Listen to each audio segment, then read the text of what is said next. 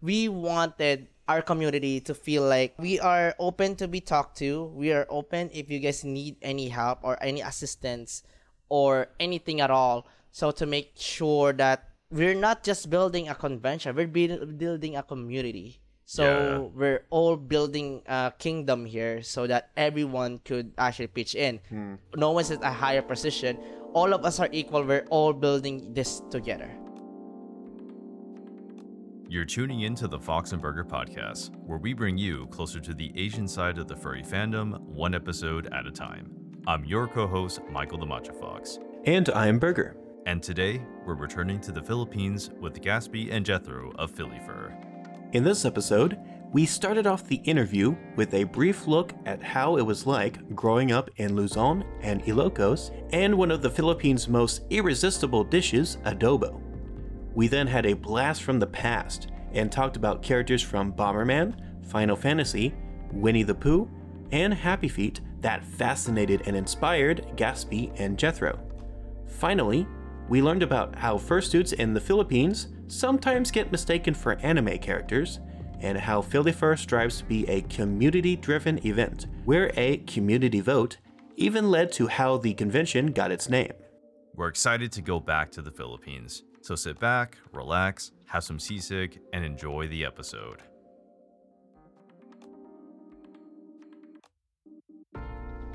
Okay, welcome Gaspy and Paul to the pod. Hi. Hello. Nice meeting you guys. Yeah, we were just uh, interviewing Ruth. I mean, what, like less than 24 hours ago last night, and then Ruth really hyped you guys up. So um, I'm I'm pretty excited to be talking to you guys. Oh, me too.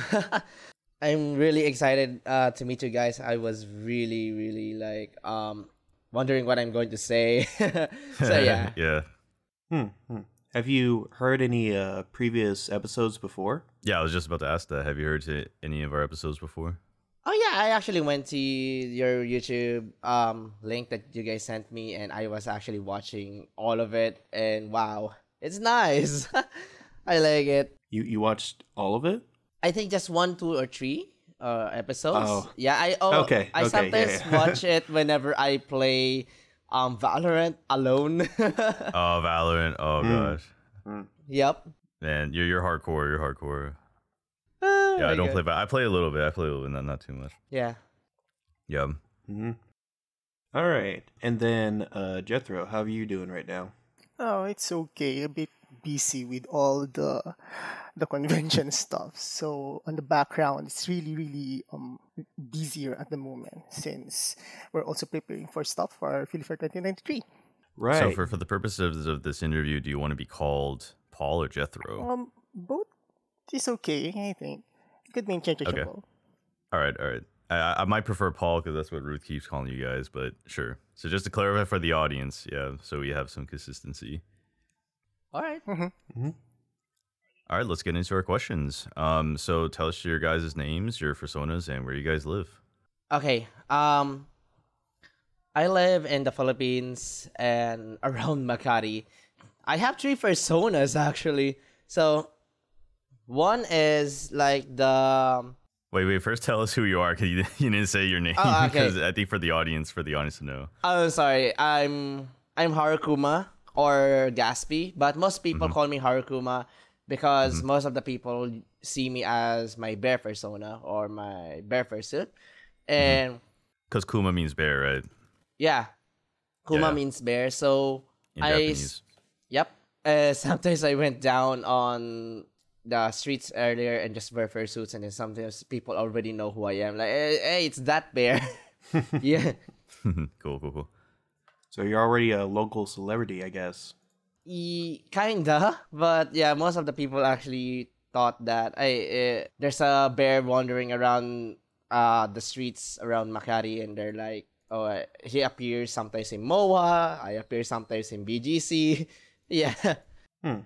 Okay. So what can you tell us about your uh, bear persona? Haru is actually the matured version of me. He is literally the reality kind of guy, but he's also a quirky bear in a way. But most of the time, he's actually the um, reading books and often loves novels, and that's who he is. And he's practically a swordsman at this point because he's really a knight before before he transformed into a a bear. So yeah. Hmm. Yep. So he's almost like uh, what's that guy's name? Alfred from Batman. Just kind of like reading books quietly and and hanging out inside the mansion, but like also a skilled fighter and such. Uh, yeah, he is. That's actually technically his skill base. He's like the protagonist of my previous story, but he doesn't have much role in my main story because I'm a writer. So he doesn't do much. So basically, he's a side character generally for the rest. But his story, when I actually had it read by someone, someone actually said it's way beautiful. The reason what happened to Haru and everything about him. That's cool. So uh, what about your other personas then? Oh, Gaspard is my childish version of myself. He's a Louis, if you guys know Bomberman. He is like the race from Louis. Like he's a kangaroo rabbit thingy. And Oh What yeah, happened? the yeah yeah I know those things from Bomberman. Yeah. Yeah, he's a Louis and he is uh practically the child childish version side of mine. So like who he loves video games, he always hates reading books. He's like the exact opposite of Haru in a way. So he just opens a freaking game and then sometimes he annoys Haru in a way like it's too loud, I can't read or something like that. And often he is like not into books. He reads manga and comics, and that's it. He's really happy-go-lucky and fun-going. Most of the time, he is really fun-going. Either he's just alone or just going to somewhere he can relax to. Yeah. That that that makes sense that you would use a more cartoonish uh species for that kind of personality. Yeah. Yeah, and he's also a fighter though, because all of them, the story between all of my characters, they're like protectors of each of their worlds. So Gaspy is related to my third persona, but he is technically the a bioweapon at this point. A bioweapon. okay. Bioweapon. Wow. Ye- yep. And then I think earlier you mentioned your third persona is a Poke Sona. oh, actually, it's the dragon. I think my Pokemon Sona is different from this one. Oh, Yeah. okay, okay. sure, sure. the dragon persona I use is on um, VR chat most of the time. He is actually the combined personality of both of them. The only difference between the two of them is that he is often a tsundere and he often shy about everything, but he's kind, but he's trying to show everyone his scary dragon thingy, but he's not actually scary. He's just cute and small. And he's an Eastern dragon, actually, uh, from what I wrote about him. He is um, really, really good swordsman, and he also uses a katana just like Haru, but the difference is, is that he fights like Musashi. So if hmm. you guys know who Musashi is from video games, yeah, I base it on him because he has a small katana and a big sword on his back. yeah. All right. Yeah. I think it's really cool that you came up with all these different characters just to represents different parts of yourself or just mixed parts of yourself. Uh, oh yeah. Mm-hmm. Mm-hmm. Can we turn the question to Paul? Your name, your persona, and where do you live? Okay, so I'm Paul. So my persona is um, Jethro. His short name is Jet, and uh, in fact, what happened here was the original name was really Jet, but I just extended it to Jethro so, to sound more eloquent. I think if you would really Yeah, yeah. think about it. So we both live in Makati. Both me and um, Gaspy live on a single room. So every day is business. business days, if you would Oh, yeah. imagine.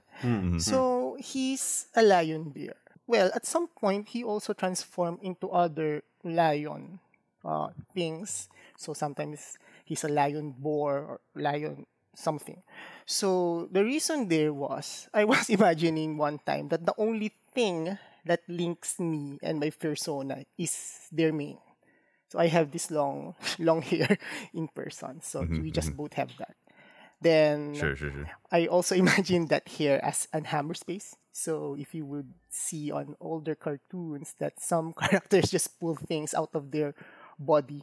So I just imagine also Yeah. him pushing, uh, pulling things from That's funny. there. Then he's also a business a lion bear. So most of uh, his artwork depicts him on a business attire. So uh, long sleeves and red necktie and then black pants, black, black slacks I like that. I love the tie, man. Like my sto- my persona wears a tie, so like Right. I'm kind of just like casually scrolling through your Twitter. Yeah. I saw the tie. I was like, yeah, I like this guy. Yeah. Yeah, I had a, I had a feeling you would say something about that, Michael. and and one thing that also um to note about that die was I I recall it's really long ago, so I could not really recall what, when. So there's one for in our group that asked that does the tie also include as the body part? So I think it's also part of his body part. So you could not remove the tie. The Oh, tie wow. always the tie stays. That's funny. One thing that also um, con- contrasts on him is he- uh, his um, species is a bit contrarian, being a business lion bear. So he's a lion, but he's not on upper management. If you would really imagine how lions are depicted on the fandom, well, on common media, most of them are of a higher astute. So they're mayors, they're kings, but he's just a lowly salaryman, if you would think about that. Then he's a bear. So you know, on business terms, when we uh, speak of bear, so it's really bad because it's tanking. So imagine that someone on your company, well, he, I think uh, by accident makes your company goes down because he's a bear, and that's also a running joke about uh, how I portray some of my things. That oh, he's a bear, and then this is going down because that's how they do things. Then one of the things that also um, glaring about him is that um, I put him between two opposing species. So, uh, cat things and dog things are not really meant to mix. So, he's a big cat.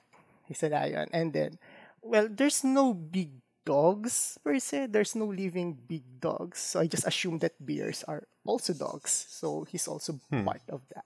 Wouldn't a, a wolf or something count as a big dog? I need bigger, bigger Oh, right, dog. right, right. So I just Yeah, choose I guess bear. comparatively, yeah. Wow, so uh, that's a really interesting backstory uh, with your uh, with your persona. Yeah, Um, absolutely.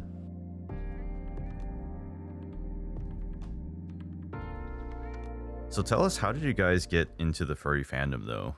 Well, I get into the furry fandom really uh, circumstances. So way before I was like into animal characters, right? In for example, in Digimons and every characters and aspects of every anime. anime. So the only weird thing for me is like, hey, I like this furry character, but he's just a side character. But if you keep on watching some animes, for example, like Final Fantasy, I think it's Final Fantasy with the guy with the gun. I forgot the title of the Final Fantasy. There's a chocobo there where you thought that is just a secondary character until later episode he got a spotlight and oh wow he just transformed into a freaking robo chocobo and it was like that's awesome with the chocobo with an armor with a knight's armor and mm-hmm. things and wow, I got fascinated with that. What if those furry, fluffy characters turn into like something really awesome and amazing, and they are powerful as you never seen before?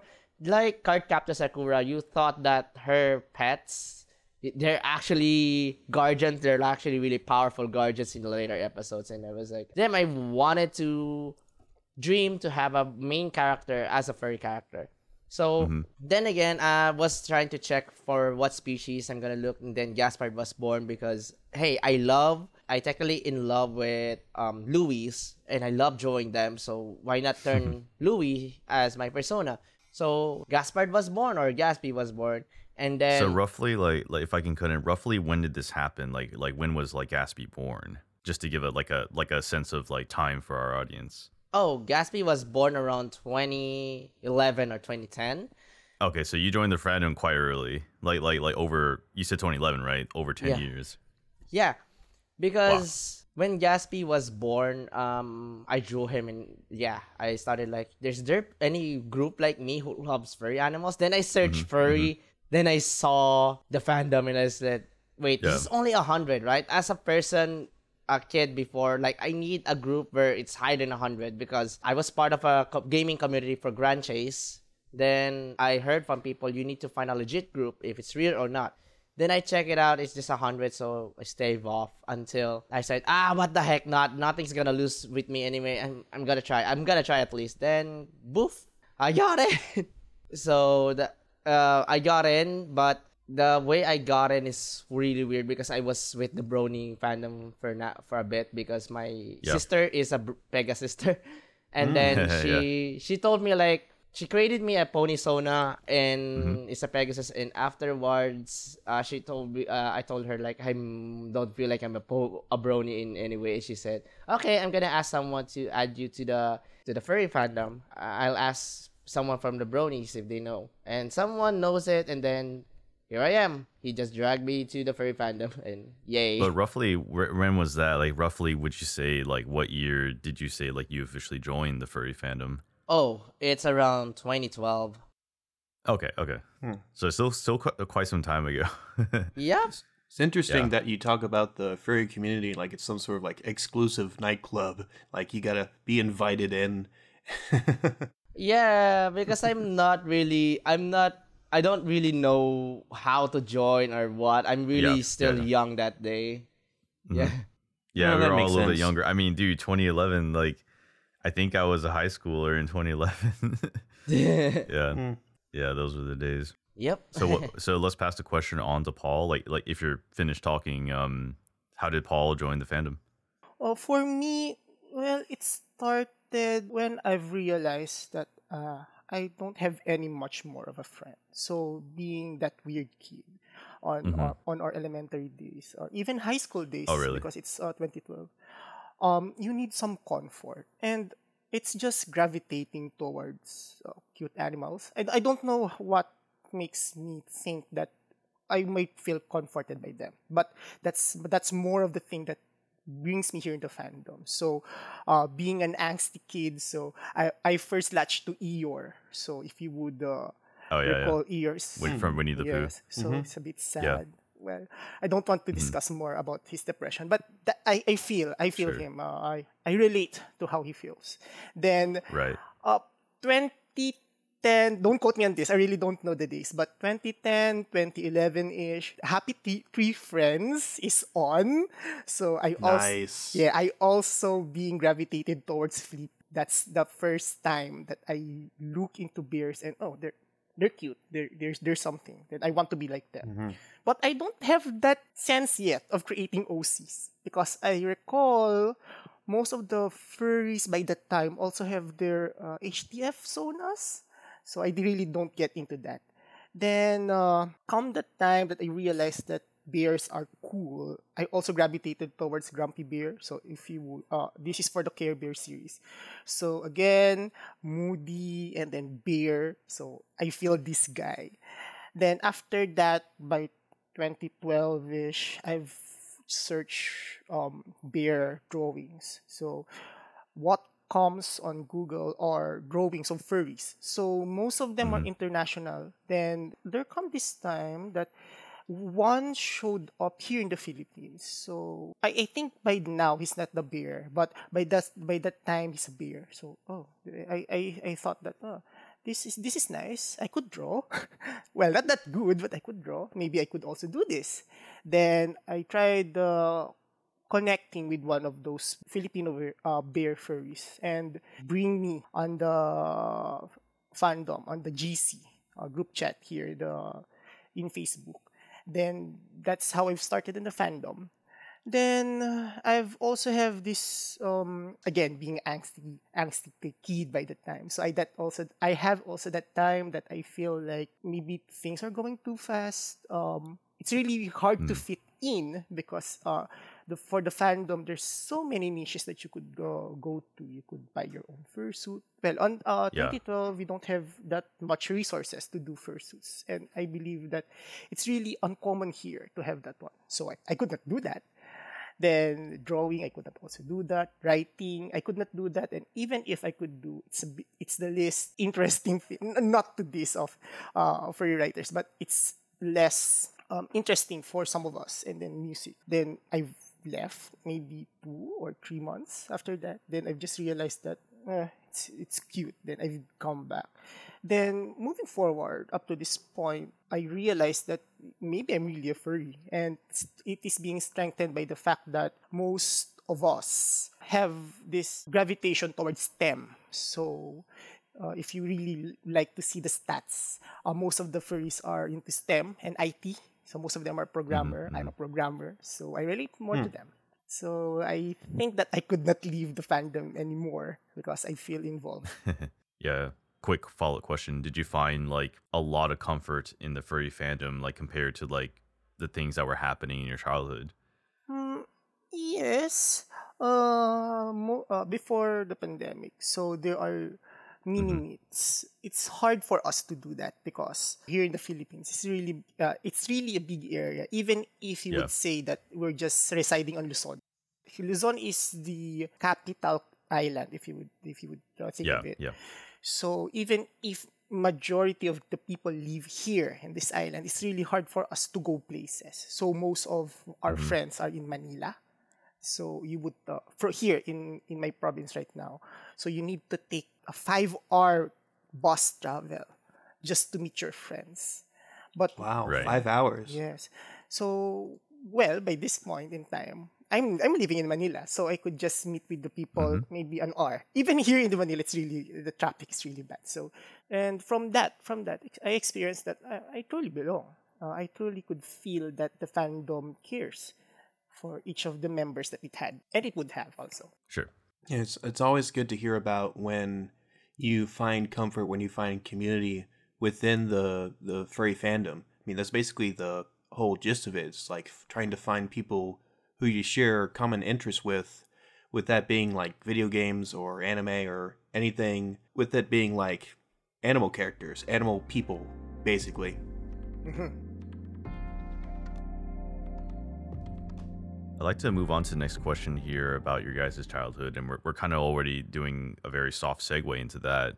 Uh, we'll throw the question back to uh, Gaspy first, but tell us about your childhood. Like, how did you grow up, and like, where did you grow up, and how was it like? my childhood is it's pretty rough when I was actually really young, but um, it all happened that I actually lost my dad. So yeah, I don't have my father with me when I grew up, and then all the things I actually grew up with, with is a video game because I'm really really scared of meeting new people outside from my school, right? Because I heard tales from my, my parents that talk to strangers or you're gonna disappear, or something like that. Right, So right. so what what I did is that I only play PlayStation games, the P- PlayStation One games, so hey, uh, to Yeah. keep me company.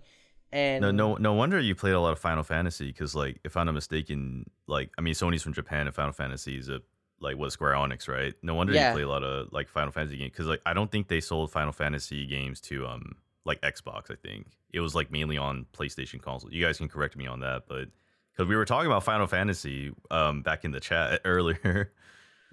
Yeah, because Final Fantasy is like one of the games I love to play, and also Yeah, yeah. Xenogears. Damn, mm. Xenogears is so good, and also other fantasy games that I played with, and also.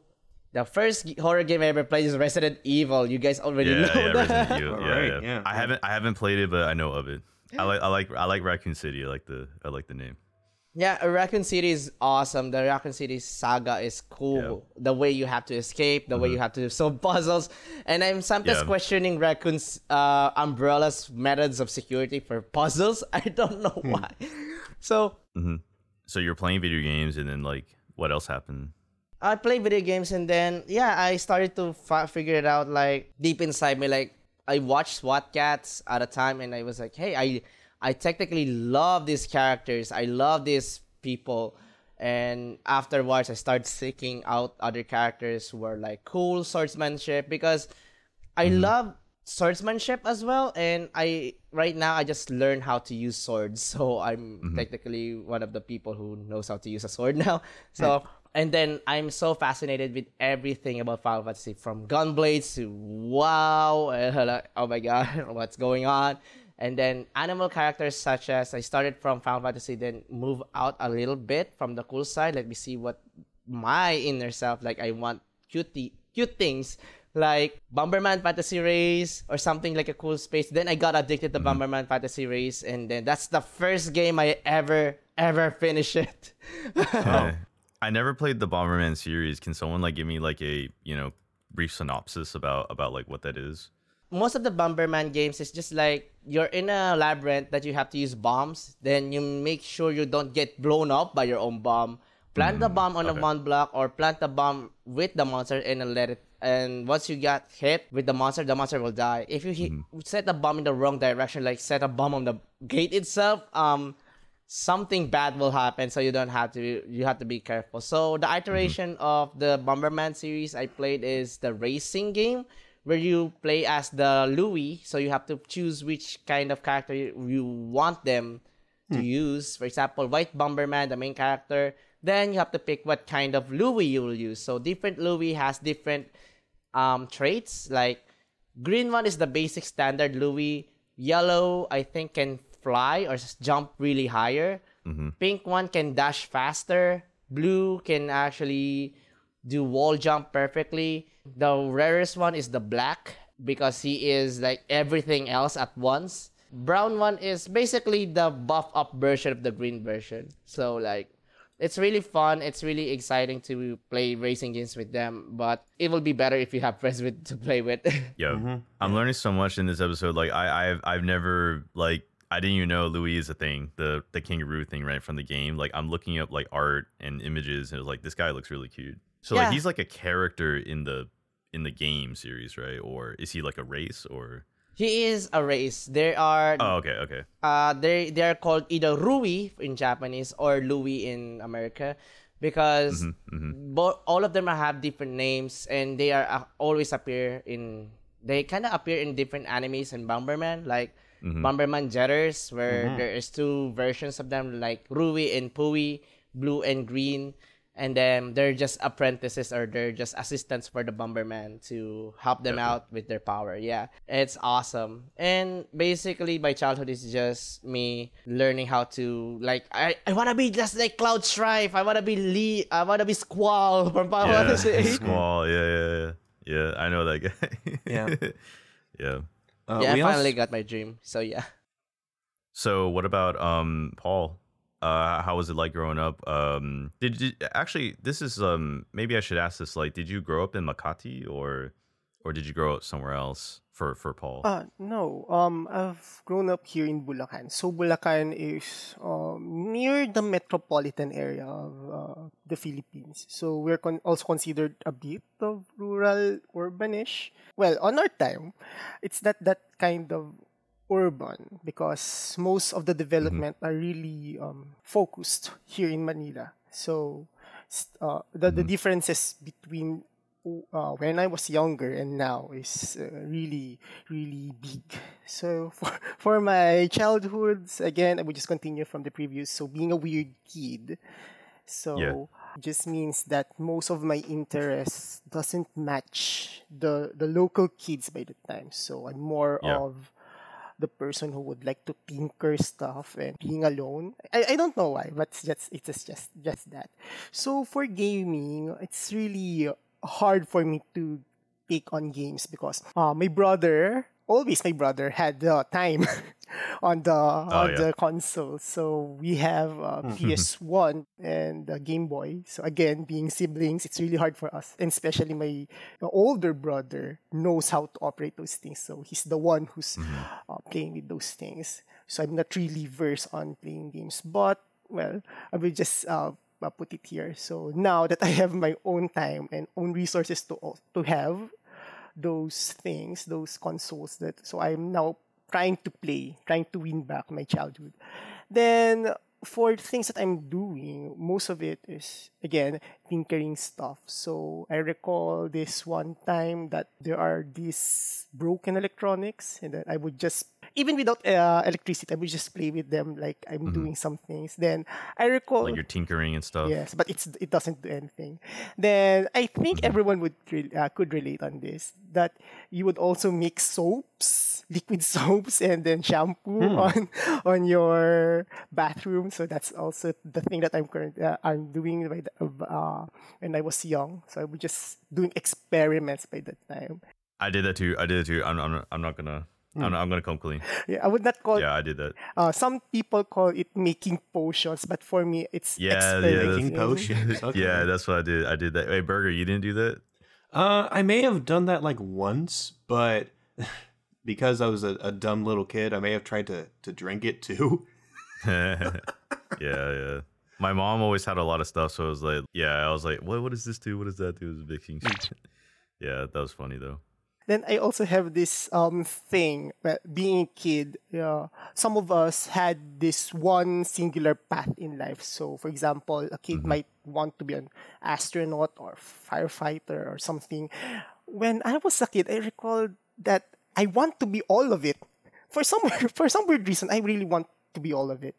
Just like one time I want to be this um uh, astronaut, then sometime I would like to be nurse, and it just melds. So I feel that is also one of the things that makes me or makes people be away because this kid might not be right in the head. So that's that. That's the Sure, thing that sure, I sure. Then. Uh, also most of our childhood i think we also had a lot of pets before so i think that this there's a time that we have this dog but uh, our living arrangement is that we have this two set of houses we're on the process of moving out so I recall it's a white dog. I could not recall the name, but that white dog is really, really angry uh, when it sees me. Then when the time that when he got old, that maybe he's passing away, then he just be some uh, he just become friendly. Then I don't know why.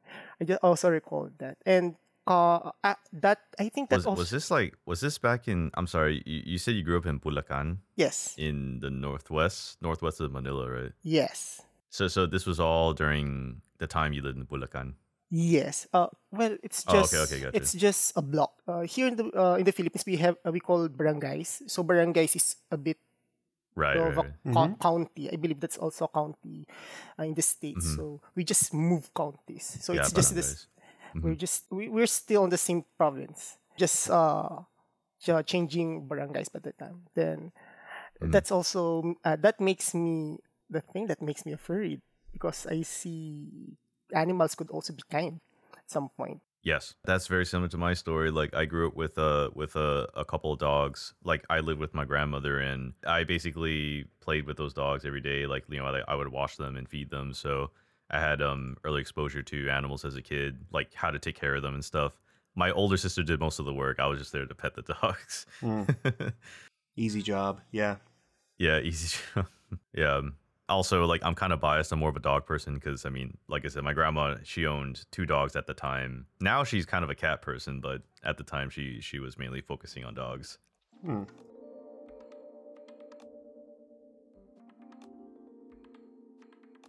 You mentioned barangays and different parts of the Philippines. Now, what we want to know is because both of us, uh, Michael has been to the Philippines. I have not. Yeah, so, I, I've been to the Philippines. Yeah. yeah. So something I want to know, something I want to ask is because I haven't been to the Philippines, are there any special places that I should go, like for my first time going to the Philippines? Well, for me, you can go to Baguio and other provinces because they have all historical landmarks there. Yeah. You can also visit in Manila, but there is so much to see. If you really want to experience the beauty of the Philippines, you have to go to really on the provinces where the tourist spots are. Because in Manila, yes, we have everything here like Venice Mall, Ocean Park, and BGC, and even some heritage stuff like Rizal Park or Intramuros. You can actually visit Manila, but most of the recommended um, tour we actually wanted to is around the province, but due to it being a bit further away, you really need like uh, at least a day for you to travel to that far area. Then recruit yourself, and then you'll be able to tour it.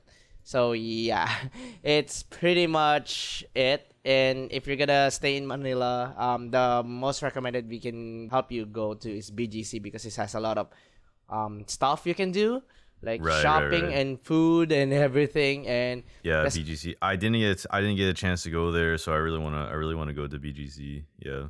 yeah, we even have a 3D monitor. Uh, I think it's a 3D monitor that we see in BGC now. like Oh, there's cool, a cool, huge cat. Like, it kind of looks like Tokyo in a way, and Yeah, yeah. often whenever there is like Saturday, Sunday on the weekends, there's like um, an event. They close up one section of high of the road there so that everyone Mm-hmm. can cross and have fun in the streets. yeah, there's a lot of new things sometimes happens in BGC.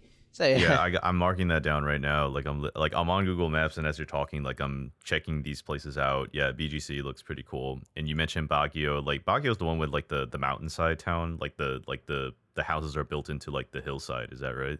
Yes, and also the Yeah, yeah. Session Road, uh, Session Road. Um, but I don't know much about Baguio. But I heard from my friends who's from who lives in Baguio that Session Road is the one you should really visit because there's a lot of things happening there.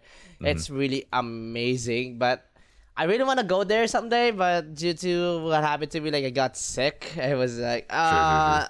I can't go. I'm sorry. That's unfortunate. Yeah. yeah. Does Paul have uh, any recommendations of places where to go in the Philippines?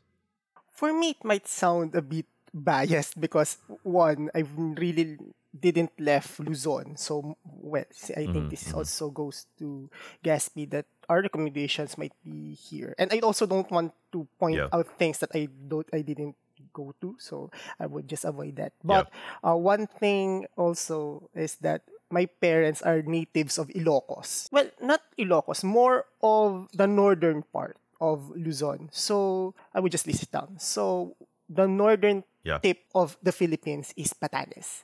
So Batanes is an island, and uh, it's uh, the the way it's special is that it's lo- locked in time. So again, being too far to go away. Uh, well, I'm not saying that their life is simple, but their life is a bit rustic.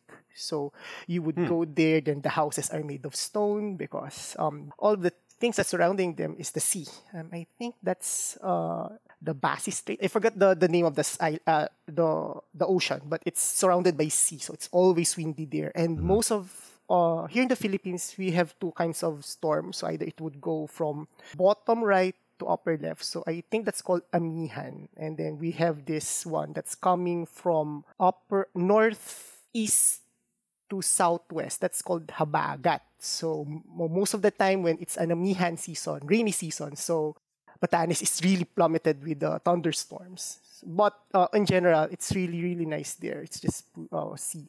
Then uh, in Ilocos, so one of the uh, old city centers in in the Philippines, because uh, I, as I recall, don't quote me on this, I'm really bad at history. So uh, Spaniards also stayed there. So if you would look at uh, Vigan, most of the areas there are old houses, old colonial Spanish type houses. But at this point, I think most of them are um, renovated. Most of them are also uh, destroyed by wars or, well, destroyed by time. So I could not really recommend much. But in general, in Ilocos, it's also have this sea mountain uh, transition because most uh, same with Taiwan, I recall. Uh, on the western side, most of them is mountainous. So Ilocos is also like that. On their on the western side of Ilocos is uh, rivers.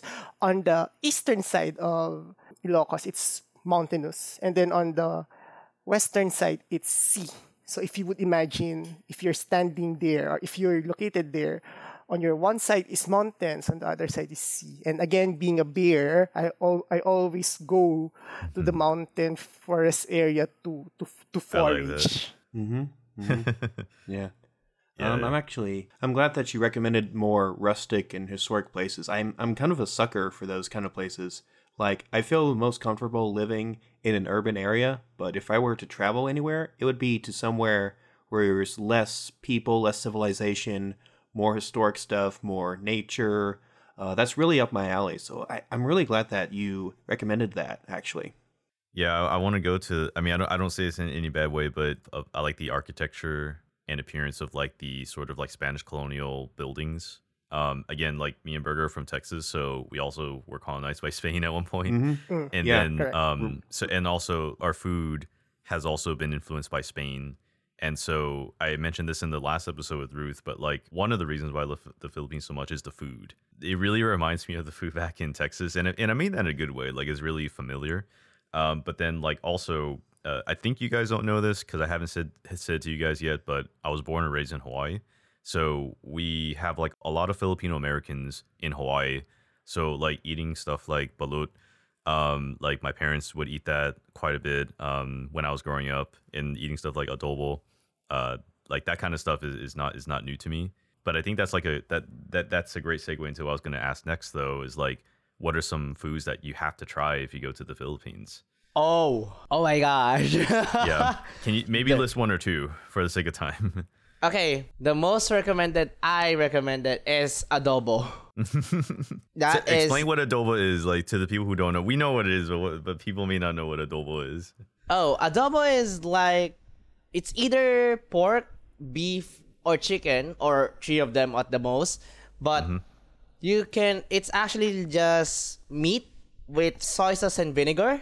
Dip Yep. in some savory um, salt or either put it some salt or pepper, some spices. It's either you can make it sweeter by putting more sugar or make it a bit more savory just putting more uh, spices on it. So the adobo is like really good whenever you. It's a mix of um, sour and sweet or sour and savory at the same time. When you put it on the rice, oh Yeah, yeah. Oh, it's so good with rice. Yeah, I mean, it must be eaten with rice. I always eat it with rice. I never, I never usually eat it alone. yes, because the flavor is really strong. So Right, it is right. really made for. It's really made for the rice because rice sometimes absorbs. I think Mm-hmm. Like the sauces. yes as the sauces and make it a bit bland but if you have the the strong flavored ones you have to put rice on it it's gonna be like ah you're gonna just be like oh my Oh, god yeah. I, I no miss. I haven't, I haven't had adobo in so long. Like, oh gosh, like it's been years.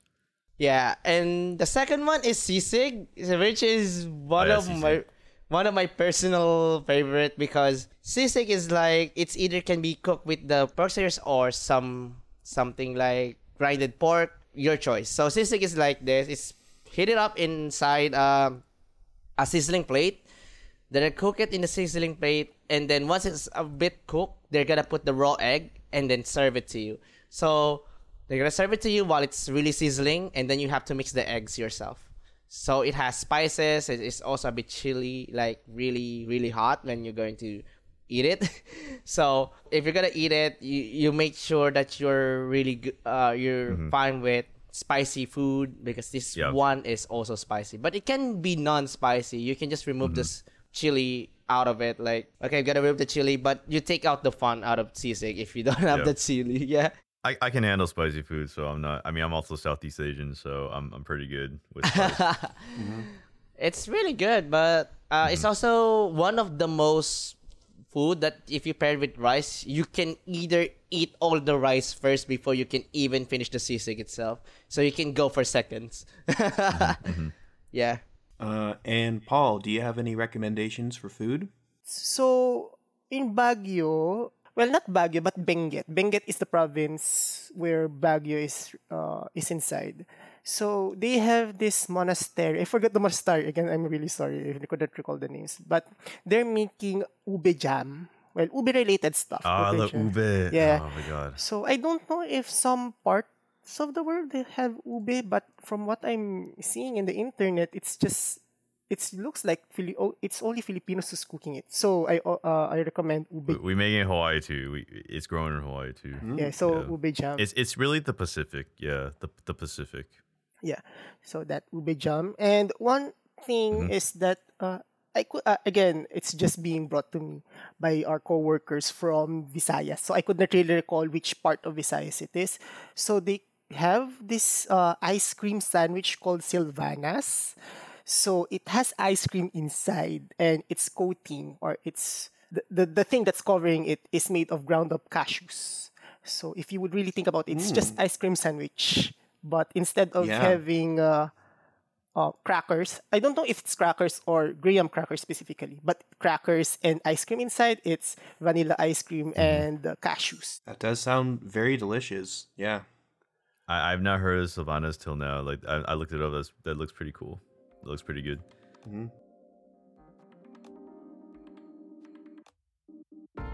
Okay, moving on to our next set of questions, though, uh, we're really excited to just you know hear and talk about PhiliFUR because uh, this is a con that neither Burger and I have been to. So tell us, like, what was the inspiration behind PhiliFUR, and like, how did you guys like band together to to host this con? Well, that's a really that's a really good one. Um, I want to tell you guys more about Philly Fur. PhiliFUR is the inspiration for us is that we heard of the other conventions and we wanted to create our own because we all know that conventions sometimes only happens once a year, like always annual, right? So since we have been an overabundance of anime conventions all over the place, um, Yeah. I think like, hey, if we're only getting one furrycon per year, um, why not we created a second one so we have two cons per year? I mean, so people can actually see furries more broadly. So we decided like let's create a let's create a second convention. So okay, let's go.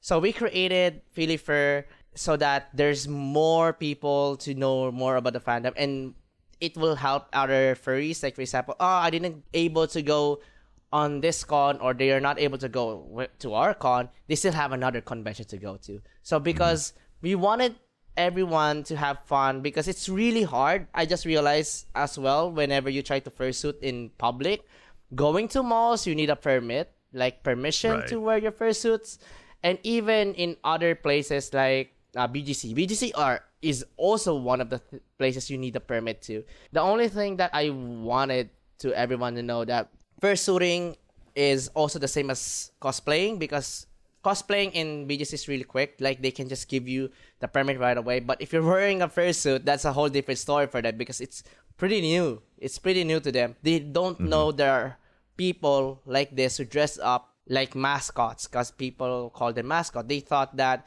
if you wear Right, a right. fursuit, that they thought you're advertising some um Right, right, right. some mm-hmm. company. Mm-hmm. But we did make it clear from SM and uh, as well as from um, BGC that this is our original character and this is not our um, it's not created or represented by any company by means. It's just us. So I realized that having people who have fursuits is kind of difficult for them to like always go to the anime cons because it's always the anime con where we go to. So why not have our own theme of furries like every two uh, two times a year? So we did that. So how we gathered people is really amazing. Like first up, it's just the talk about the convention is just three of us, three people like me and Nic- Nico, the Piano Creations, Verse or uh, known as Prism and Lofi, one of our staff. So all of us, uh, four of us, actually discuss about it. Even Jethro, to know what we should do if we should really push the second convention. All of them said yes, let's go push with the second convention because so that we can have at least another convention we can go to. Just for example, if we can't mm-hmm. go to the mm-hmm. other one, so they all decided right, right. like what roles are they gonna take, and they're like excited and hyped for it. Piano Creations or Nico suddenly said like I'm gonna I'm going to meet you guys. Uh, I'm going to talk to Ruth, and we're like, oh, it's Ruth, uh, the one who is also one of the fursuit makers. And then we met more and more from Ruth, from everyone who tries to say, hey, we need more people, we need more help. Can you guys help us make this a reality? Everyone lends us a hand. Like now we have almost everyone doing their thing. It's really cool. Like even artists like Zeke, um, Drab, and Sherlock, they're all doing wonderful jobs in their artwork. And man, even Durban, Marcus, and everyone in the staff actually did wonderful in their jobs, especially Paul. I mean, Paul holds all of the background, and ge- generally he's the backbone of the fandom. So all of us are just doing the outer shell while Paul creates the skeleton of the fandom. Like we're like, okay, we're gonna do this. So once so you we have to kind of yeah to kind of cut in though. You have to remind me just to give our audience a time frame. All this was happening in what year? Was it like 2021 or 2022 or like all Oh. the planning? Because you got I remember that the first year for you guys was last year, so that would have been 2022. So was all this planning happening in 2021 or even before that?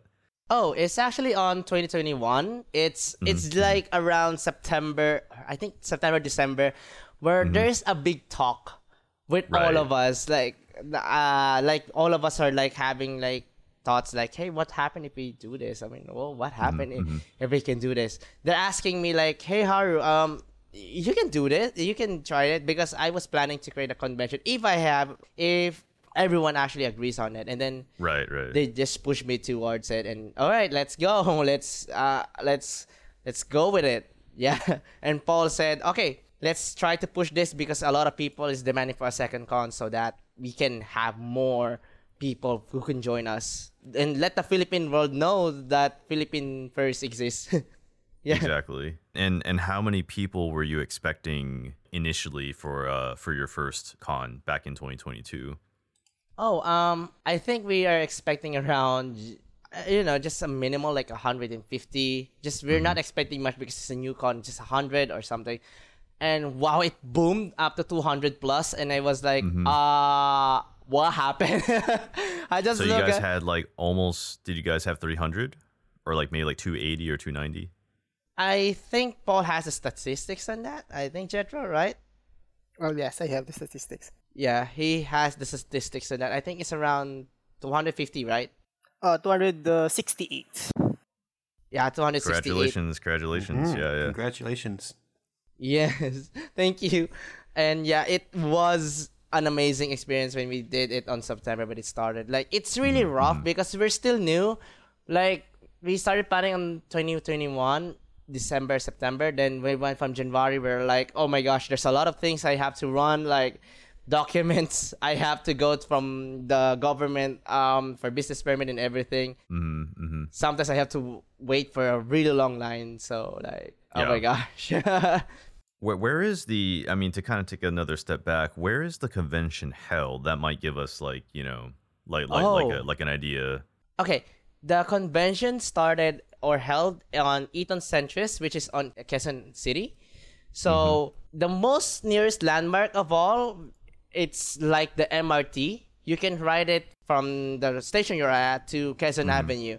So once you go to Quezon Avenue, you will be able to see like the Eaton Center is already. You just have to mm-hmm. go mm-hmm. down the station and you're already there. You just have to walk a few more just to go to the convention hall, and that's it. It's really near. It's just MRT, an MRT ride, or uh, whatever because Right, you right. actually been to. Yeah. How would one and this is this is mainly for us like international you know, attendees, but like how would an international attendee make it from like the airport to the convention center? Like would you recommend like getting a taxi straight away or do you recommend public transit? Oh, what we recommend is first for them to book a hotel first.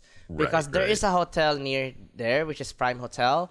You can just Mm-hmm. walk through it, and then you're already in the. Uh, you just have to cross the the overpass, and then you're already at the Eton Centris. So you just mm-hmm. have to, yeah. It's really a near hotel. So mm-hmm. basically, we recommend them to do go book a hotel first, and then Right. afterwards you can you can go to the con. Yes. So like from the airport though, would it be because I, I again like I, I've I've mainly done taxi, but like from the airport, do you recommend like taking a taxi straight to your hotel, or do you think like someone from the airport could stop at like an MRT station and then take the MRT to um Quezon Avenue? Actually, it depends, but if for safety and for convenience, they can actually just use Grab. Mm-hmm. Right, Grab, exactly.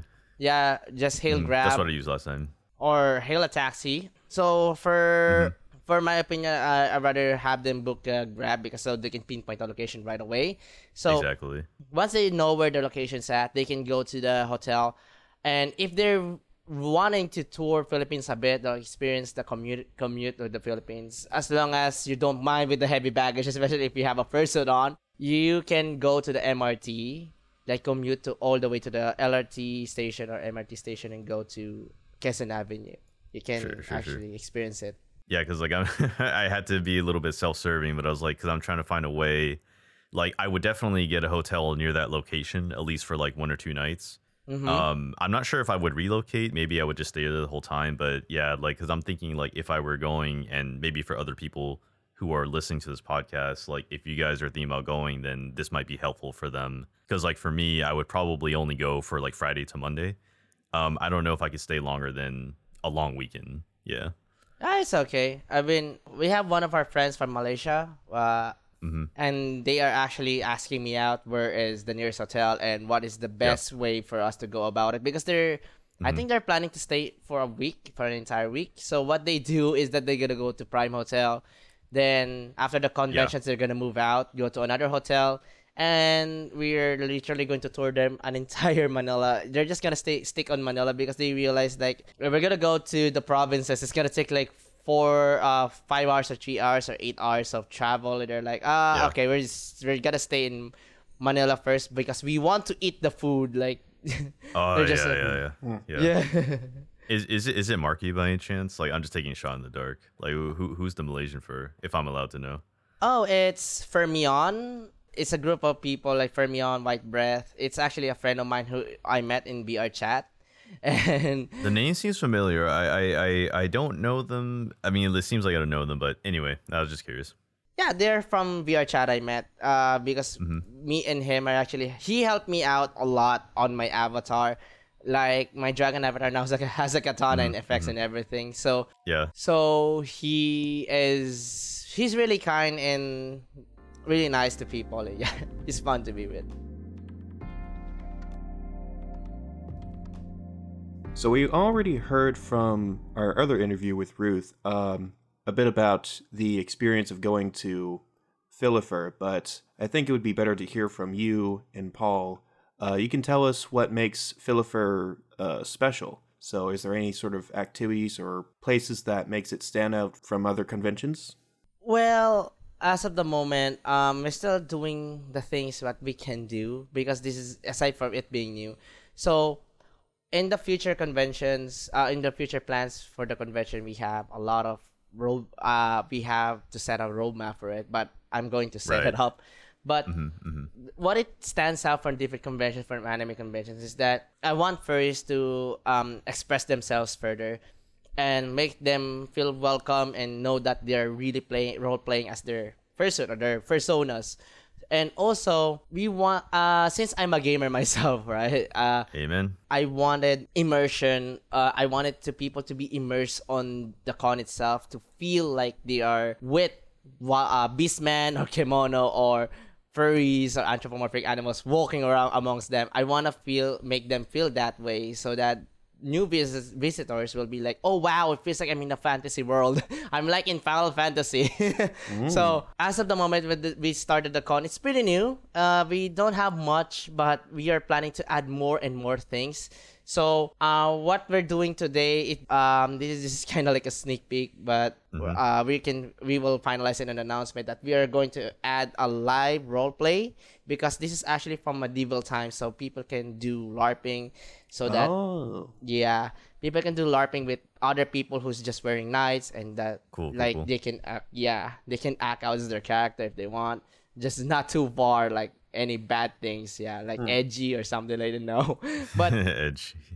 but Yeah. uh, overall we in the future um i'm planning like thinking of if it's possible it's still in my mind though uh, i think paul already know this we're planning a hybrid convention it's still a work i think in the next 2024 or 2025 we can make it happen vr chat and then real convention if we're gonna call it dimensions so it's still in a working title. So that means, for example, you're looking at a big screen, right? You will see people in VR chat waving at you guys at real time, and you guys can wave back, and they will know on the other people in the VR chat. They will see that you guys are walking with them. You're walking amongst them. oh, I so, think that's so really is it- cool. yeah, so that I guess that's pretty friendly towards international uh, and even local people who want to attend but can't really get there to the physical location. Uh, so they Yeah. can, so so you're gonna integrate like a screen of like VR chat, like a world where they can interact with the other attendees that are at the physical convention. Yes, we're gonna do that. Like I'm planning to have that set up so that it's not just a live stream. Like it's gonna be boring if people like just watch it. Like oh, they're live streaming. Uh, Right. we're watching attendees walking, going through. But there's gonna be a segment where, for example, there's no events happening. They can just look at to the mo- monitor or the mirror or the glass. We're gonna call it the dimensional gate hmm. or door that they can peer to if pe- people is gonna look like, hey, isn't that is that you? And they, the other people from the other side from chat, they can hear, oh wow, nice to meet you. Like they can meet up virtually, while people who are attending in real life, they can see like, hey, it's hey, it's uh, it's Haru on the other side, it's Gaspy on the other side. Hi, and I'll be like, hi, hi, what's up? I can't attend because it's yeah, I'm I, I'm attending in a way. Like you, you mentioned that it's a future con, but like, is it going to be related to PhiliFUR, or is that like something separate?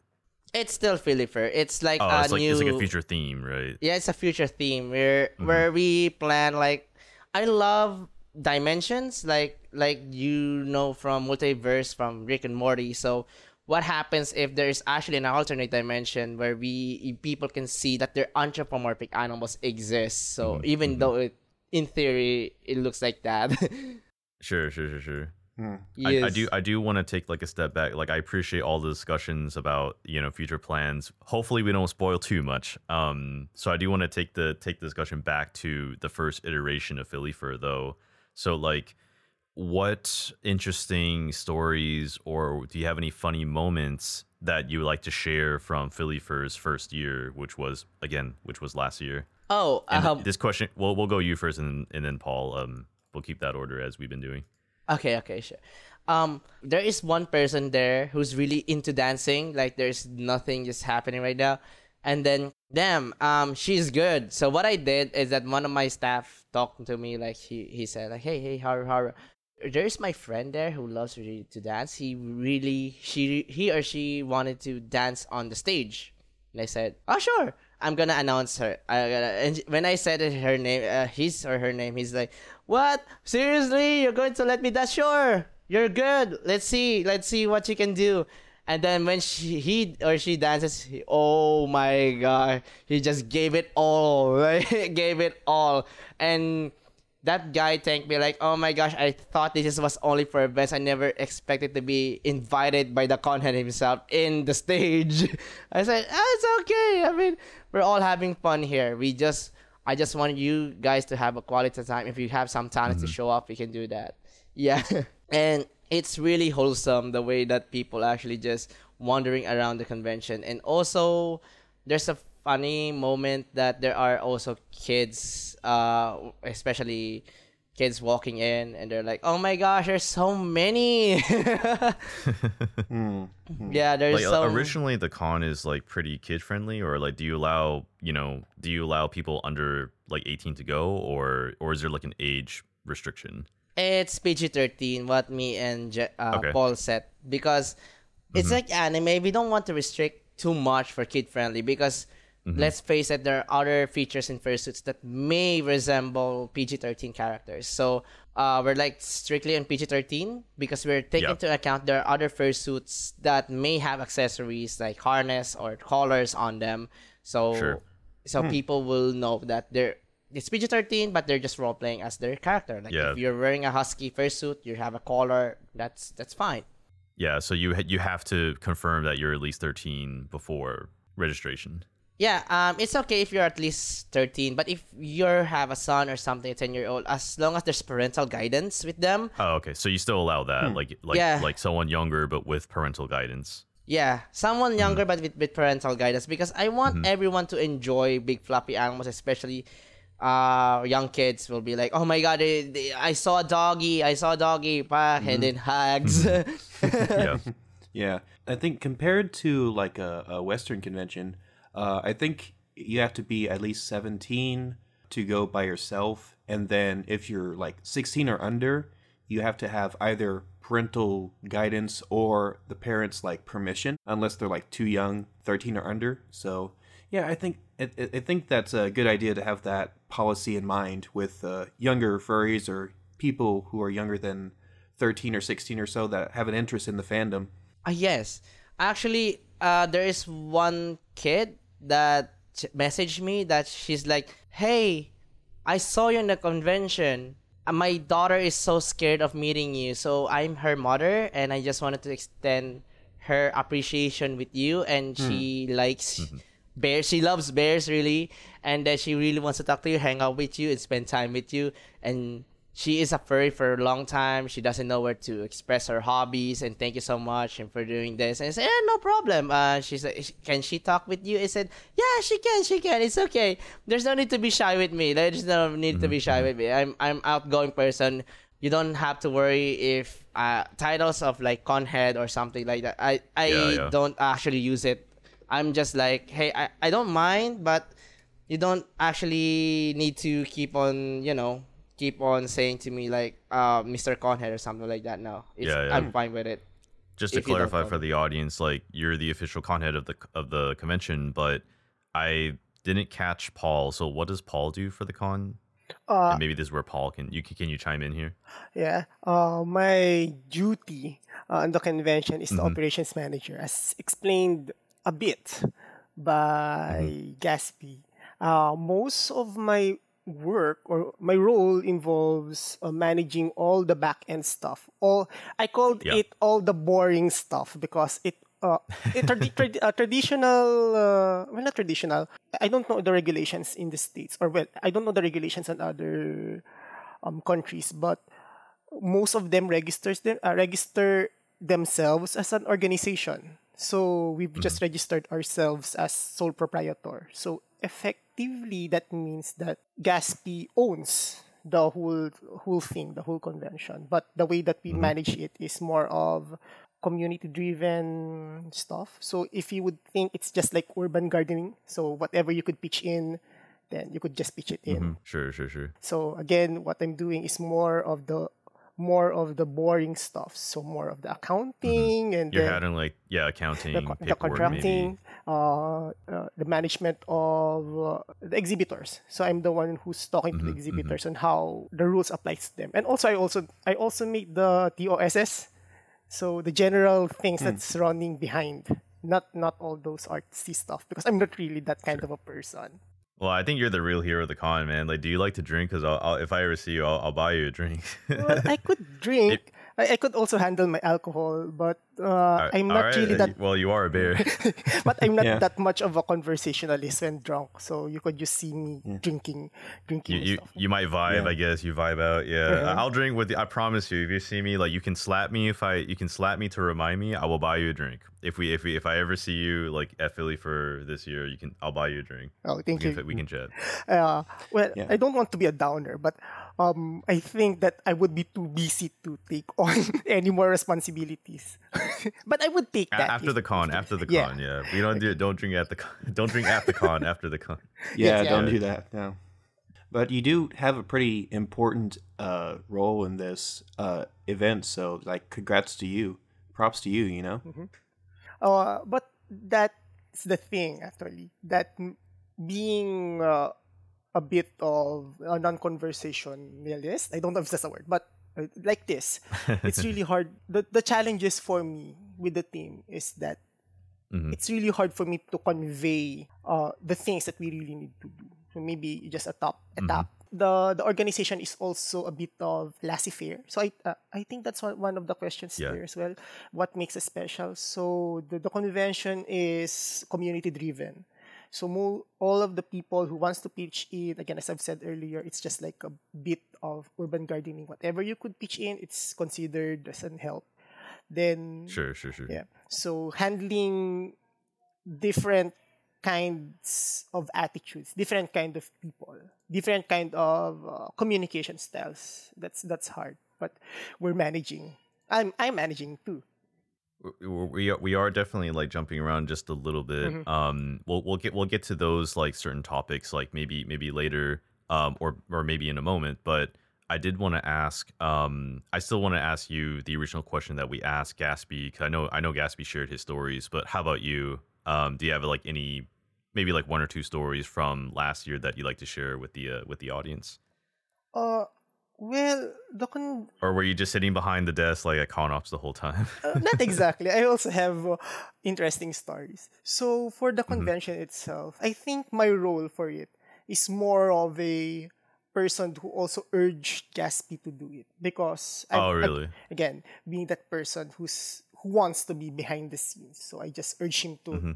be the con head and do this do the convention itself and also he's much Mm-hmm. more of that person charismatic kind of guy who could pull in people. So i think he's he's the glue on the convention so that's that. For the funny stories is that I, I've recalled one of the attendees because again being the person who deal with all the stuff during the convention. So he've noticed me that I look like a bit um, stressed out over things, but I'm it's okay. Then he just say to me that I'm really sorry Paul about what's happening. Then it's just funny to me because um being in the background. I or not I'm I'm not expecting people to notice me and then this guy notice me. That's just uh, I think that's just a bit um I, I'm happy that people recognizes the things I'm doing. Then uh, the other one is that since we're first timers and uh, again we don't want to jinx it or we don't want to relate ourselves to those kind of disaster conventions so we, we Yeah, i think yeah, we yeah. know those uh, so before the convention i'm religiously watching documentaries about it about about dashcon. So i'm just Ooh. speaking all the things that we shouldn't be doing. So i think that um, that uh, that goes in some uh, inside my head and now we're not doing that. Anyways uh, aside the fact so we're all uh, i'm watching those and then i'm taking notes what not to do. Then uh come friday uh i don't know if other conventions also have this day uh, a day before the convention to fix the halls because it's, it's the, the halls Oh. is not just magically fixed that the someone would say incantations and then the, the, the whole thing would be fixed so Yeah, so our- it's just uh, just a day to do just little last minute fixes and stuff you need to prepare just before the thing can actually start. Yeah. So our venue manager offered us that day. So in my head, it's just like the day we drop the things, drop the the tables and chairs and whatnot. So we just we just did that. Come Saturday morning, I realized that you should be also fixing those stuff, arrange the chairs. So uh, two hours before the convention, we're arranging the, the tables and chairs. I believe uh, Gaspy could also pitch in on those. Our tables and chairs are also a bit rusty, so uh, whenever we put them, it screeches and then uh, some rust scrapes our hands. So it's just just those things. But now, Yeah, um, some of us actually have to like wear gloves. yeah, Mm. Hopefully, no one got hurt. And actually no one. Oh, that's good. That's good. Yeah, I mean, putting together events, it's uh, it's a tough thing to do. Um, but uh, I think all of us are glad that you two and your staff uh, were able to put it together and to make it all work.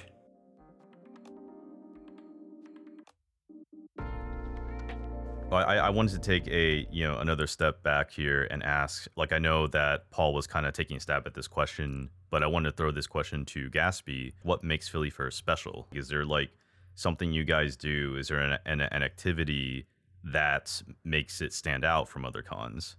I think the one that made it special is because every staff is approachable. You can talk to them as well as you can mm-hmm. feel like there's a fa- familiar or family feel whenever you talk to each staff. Because all I did with all the staff is that I make sure that we're doing this as a family, we're doing this as a furry family, we're giving this to everyone for what they need. Because like we are open for criticism and we wanted to people to let us know what are the things we should do. And then mm-hmm. We'll tell you guys if for example like oh um we would love to do this but as a moment we have budget constraints or something like that. We can't do it yet. Maybe we'll try it and we'll pick onto it. That's what makes the fur, uh the PhiliFUR Conventions really special because we actively listen listen to everyone's opinions Right. and their criticism. And we give our feedbacks. For example like there is some trouble. For example there is someone they're worried about. There's someone about uh, about stuff we tell them that we ensure your safety you don't have to worry you can approach us anytime you need and then there is also for example like what happens if uh, can you guys do this kind of hotels like we all know conventions before they uh, in furries like they always set it on hotels right so what we do is that we tell them that we are really honest and open with our with our attendees. We tell them like, hey, we love your suggestion. We love to do it in the future, but as of the moment, due to budget constraints, we cannot actually force our way in into Yeah. that kind of place. So they're like, "Oh, really? Um, wow! Thank you so much for answering my questions. You guys are really honest and open about it because we wanted our community to feel like we are open to be talked to. We are open if you guys need any help or any assistance or anything at all. So to make sure that we're not just building a convention, we're building a community. So Yeah, we're all building a kingdom here so that everyone could actually pitch in. No one's at a higher position. All of us are equal. We're all building this together. So so that actually gives it the feel. That's why uh, I heard from Ruth that um, is really really special and it's kind of different from any other con is because we all work together, we're all having fun. Even if we're staff, all of them are doing their task. They're not actually getting mad like being forced to, to do this. I give them the free art liberty and like for the artists I'll be like, hey, knock yourself out. I just wanna see the sketches and we'll go with that. Which one you guys are wanting to pick. Yeah, that's what I do for all of our Gotcha. posters. And Gotcha. also our mm. website. Like there's also web designer, which is Marcus is really good at it. He's I'm just telling him like, all right, go what what with your heart tells you to do with the design, and then show it to me. Then once Can, you can show I it, ask to, like who who's behind Kimat, the the mascot? The, his name's Kimat, right? yeah, Yeah, who, who who drew that? Was that you or is that is that Paul or who, who was behind that? I think that's a Lofi. He's the one who won the design contest. Raffle. Yeah. So, so uh, you're asking about the Kimat story, so I would try. So for Kimat, uh, it comes around that we again we're we're promoting laissez-faire, uh, Yeah, yeah. democratic uh, way of doing or putting up the convention. So there are two things that are up for votes. So one is the mascot. So we have this thinking that we want our mascot to be the local animal here in the Philippines. So we decided to go with Askal. So Askal or Asong Kalye are the local dogs here in the Philippines. The mongrels, if you would, if you, if you would. So that's what Kimat is. Yes. So why Kimat? Because he- here in the Philippines, uh, our mythology lacks animals. So I could count two on top of my head. So one is Tigbalang. So Tigbalang is horse, were horse, I think. So then there's Kimat. So Kimat is um, Tadaklan. So Tadaklan is the the god of thunder in Iloco, uh, Ilocano folklore. So he had a dog. His dog is Kimat. So when uh, the reason the reasoning why it's a dog because the dog is faster than us than humans and then lightning comes before the thunder. Thunder is uh tadaklan. Anyways, so he's a dog. So we think that he might be an Askal. So we just put in raffles to our staff that here's the the parameters, the requirements that we would we would like to have. So he's a dog. Then his name is Kimat, and he should be part of the Philippine fol- folklore. Then we have three entries. Uh, one from Zeke, I think one from uh, Lofi, and then the other one from Verse. I think those are the three entries that we had. Then up to votes, Kimat won.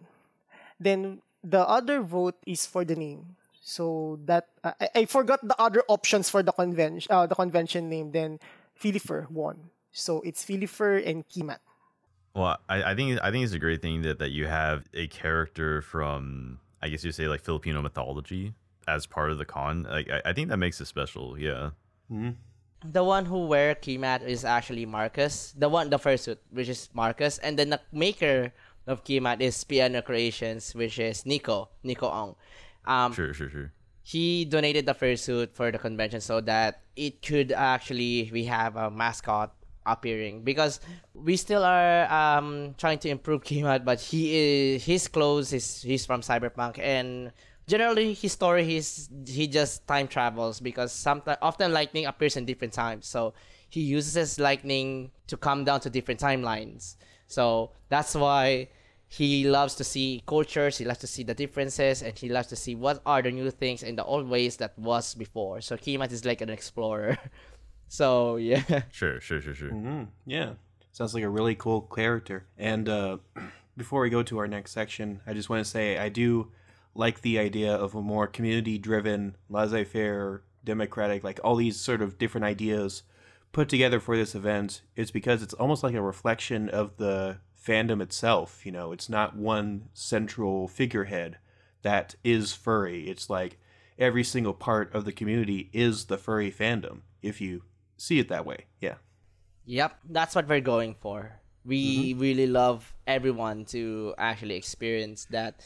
Hey, uh, this may be a group of furries, but we are doing this together by everyone's standards, so that every one of us will, every one of us has a hand on it. Even when we did a raffle for Kimat, she actually felt that, oh my god, I was I was the one who voted for Kimat or I was the one who actually designed for the name for the convention because we're doing also for the name. It's the same for the name.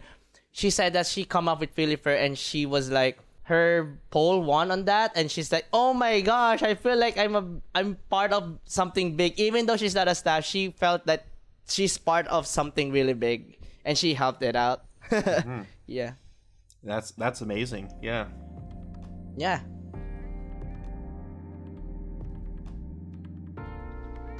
So we've heard about your backstories of how you got into the fandom. We've talked about PhiliFUR. So now we kind of want to know more about how people outside the fandom, uh, what they think about furries. So do you think people overall in the Philippines know what furry is?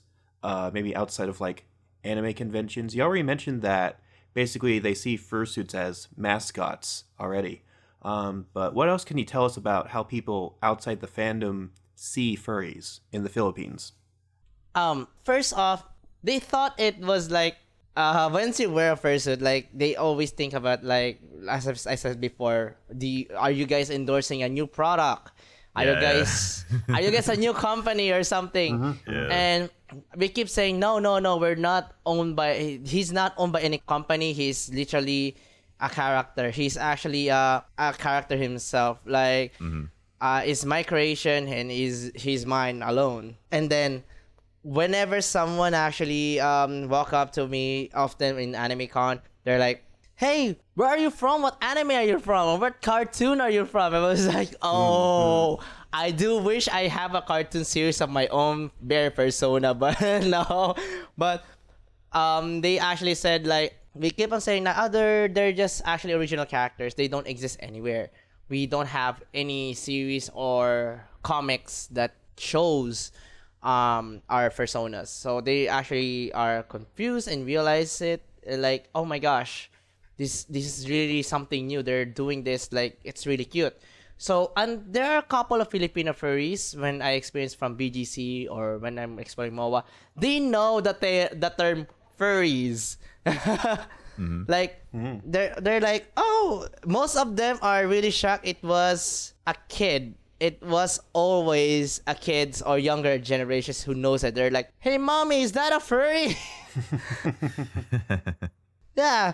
Like I was like me and my friends and even Paul was like, "Oh, jeez, Oh my god, my boy, how did you know about the furry furry fandom?"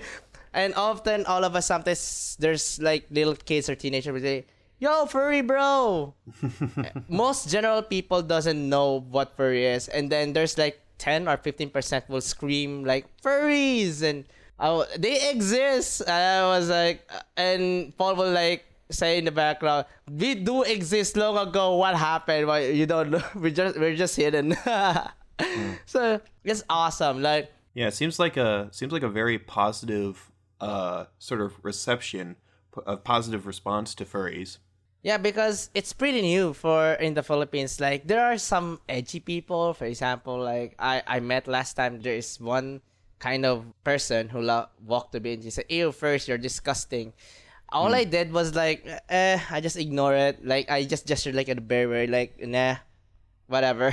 And then after a while, the guy saw me again, and then he just said, "I may see you disgusting, but you're so damn cute. Can I hug you?" Damn it. Yeah, it's just that there's. I understand that people will act differently to first because it's like in other countries they are either bullied or either like that, so to make it them sound cool. But in reality, like they actually love furries themselves. There are other people like that. Most of the people around here in the Philippines are first off they're weirded out. At the same time, they're like really happy to see fluffy animals walking around. Mo- general, uh, generally, they are happy to walk around, and they have a hard time distinguishing me for a bear because of my fur color is gray. So people call me like Mr. Wolf. I said, "What?" yeah, yeah, I, I can see that. Like I, I, I, I saw your first. I, I could kind of see that. That's But that's I, uh, but I could tell it was a bear though. Yeah, that's Yeah. the one thing that you just can't escape with the general public outside of the furry fandom is species confusion. Yeah, and there's even time that the protogen, we have a friend who's a proto. They call they call him as the Roboraptor, robotic raptor. Or like, Nice. what? Nice. yeah, it's it's all we can do. Like it's all of uh, me and my friends are just wandering around and just doing things.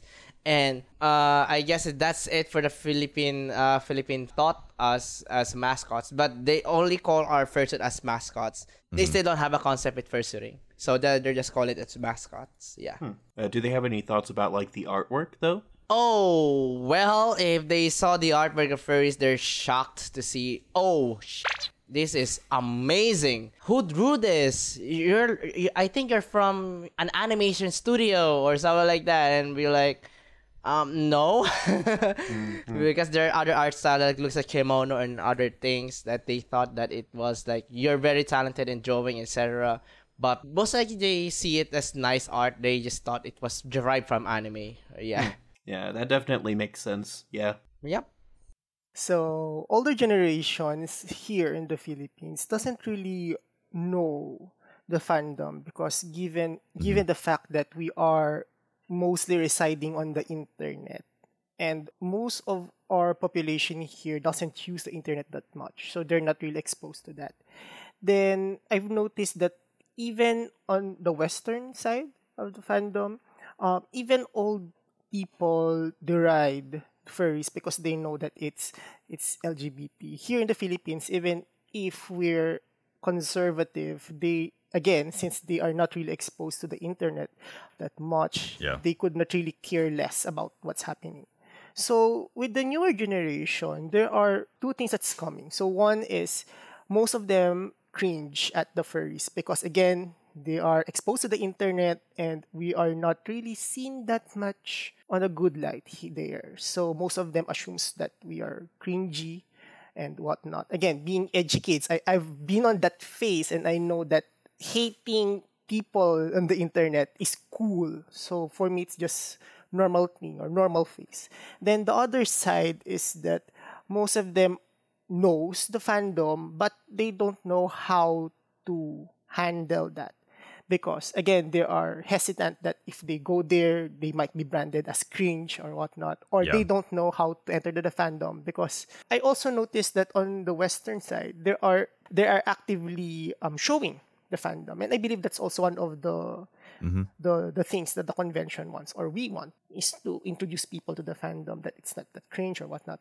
So most of them just not- uh, notice us that again as Gaspy said earlier that oh there's furries. Then they just run away with that um, idea. Or the newer generations that know the knows the fandom thinks of the fandom as mostly western thing so they don't know or um i think it's also part of our our attitudes that we might go to work first because again it's really hard to live here.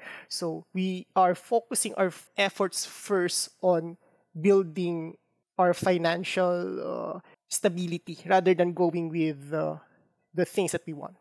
So I, think that's also one of the reasons that there's a bit of discrepancy on the fandom on the, on the number of the people who could uh, join us in the fandom then one thing that I've also noticed is that I think it's global. Uh, they could recognize a furry because uh, they're wearing fursuits. With art, unless you show your sketchpad, your sketchbook, you they could not identify you as a furry because uh, nobody's really showing their art uh, plastering. So it's really hard for us to identify ourselves in the public because we don't uh, really wear fursuit again financially and then also it's really hot here.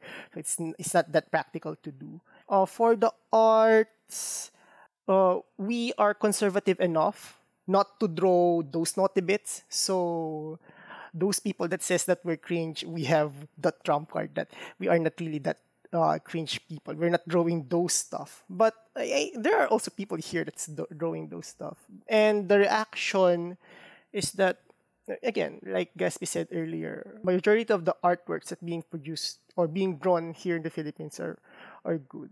Well, I think that's consistent with our Southeast Asian neighbors as well. uh, if I would uh, see how Thailand first do their arts a bit more like Kemono. So Yeah. it's it's it's, uh, it's consistent across uh, Southeast Asia.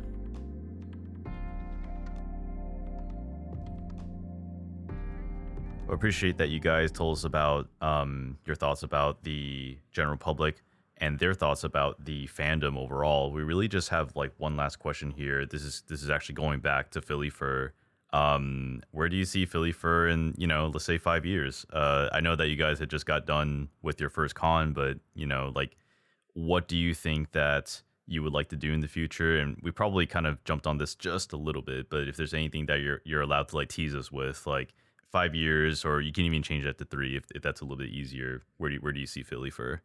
what I see, what will I see PhiliFUR within five, uh, three to five years is that PhiliFUR will be like will be more open. For example, like we will be on the SMX or MOA in the future, and then in the following future we'll be having like um we will be going on SMX bigger conventions and maybe perhaps a hotel room in the later in the uh, someday someday Yeah, someday hotel we'll be room. have uh, in a in a hotel con It's And very then- convenient. Yeah. so for the convenience of our attendees and for the future we may have also hybrids like we'll if the dimension convention as i er- said earlier can come to fruition we can actually have people finally be joining in vr version of the convention while the real convention is starting out so we will have convention team like we have uh, the con team and we have the the VR con team. So it's gotta be two conventions in one day, so people can actually enjoy the same thing and still feel it at their home. For example, uh, more accessible for people like people with disabilities or people who is really tired. They just want to see mm-hmm. it. They just want to jump mm-hmm. into VR chat. They can actually just peer to it and see it like everyone has access to the con and and everyone will be happy for it in in the future we're not gonna just have just a handful of fursuiters i want to see in the future in five years every hole there's tons of fursuiters all over the place and we have to use a drone to mm. take a photo of all of us yeah like we're gonna take a photo like uh, okay take a photo everyone like everyone is just, you had to use a drone in order for us to all of us to take a photo yeah So it sounds like you kind of want the event to look more like other furry events where there's way more fursuiters, things like uh like in JMoF or in Infurnity, like those kind of events, right? Yes, yes, they're also my inspiration. Like I love JMoF. Uh, I, even though I haven't gone there yet, I love yeah, I was gonna say, have you even been? I don't think I saw you. uh, I really wish I can go, and also I want Sure, sure, sure. everyone to see like, hey, um, this is like an entire group of JMoF, and everyone will be like, uh, JMoF for for the Philippines, and everyone like that. I don't want. I just wanted it to be like similar to that.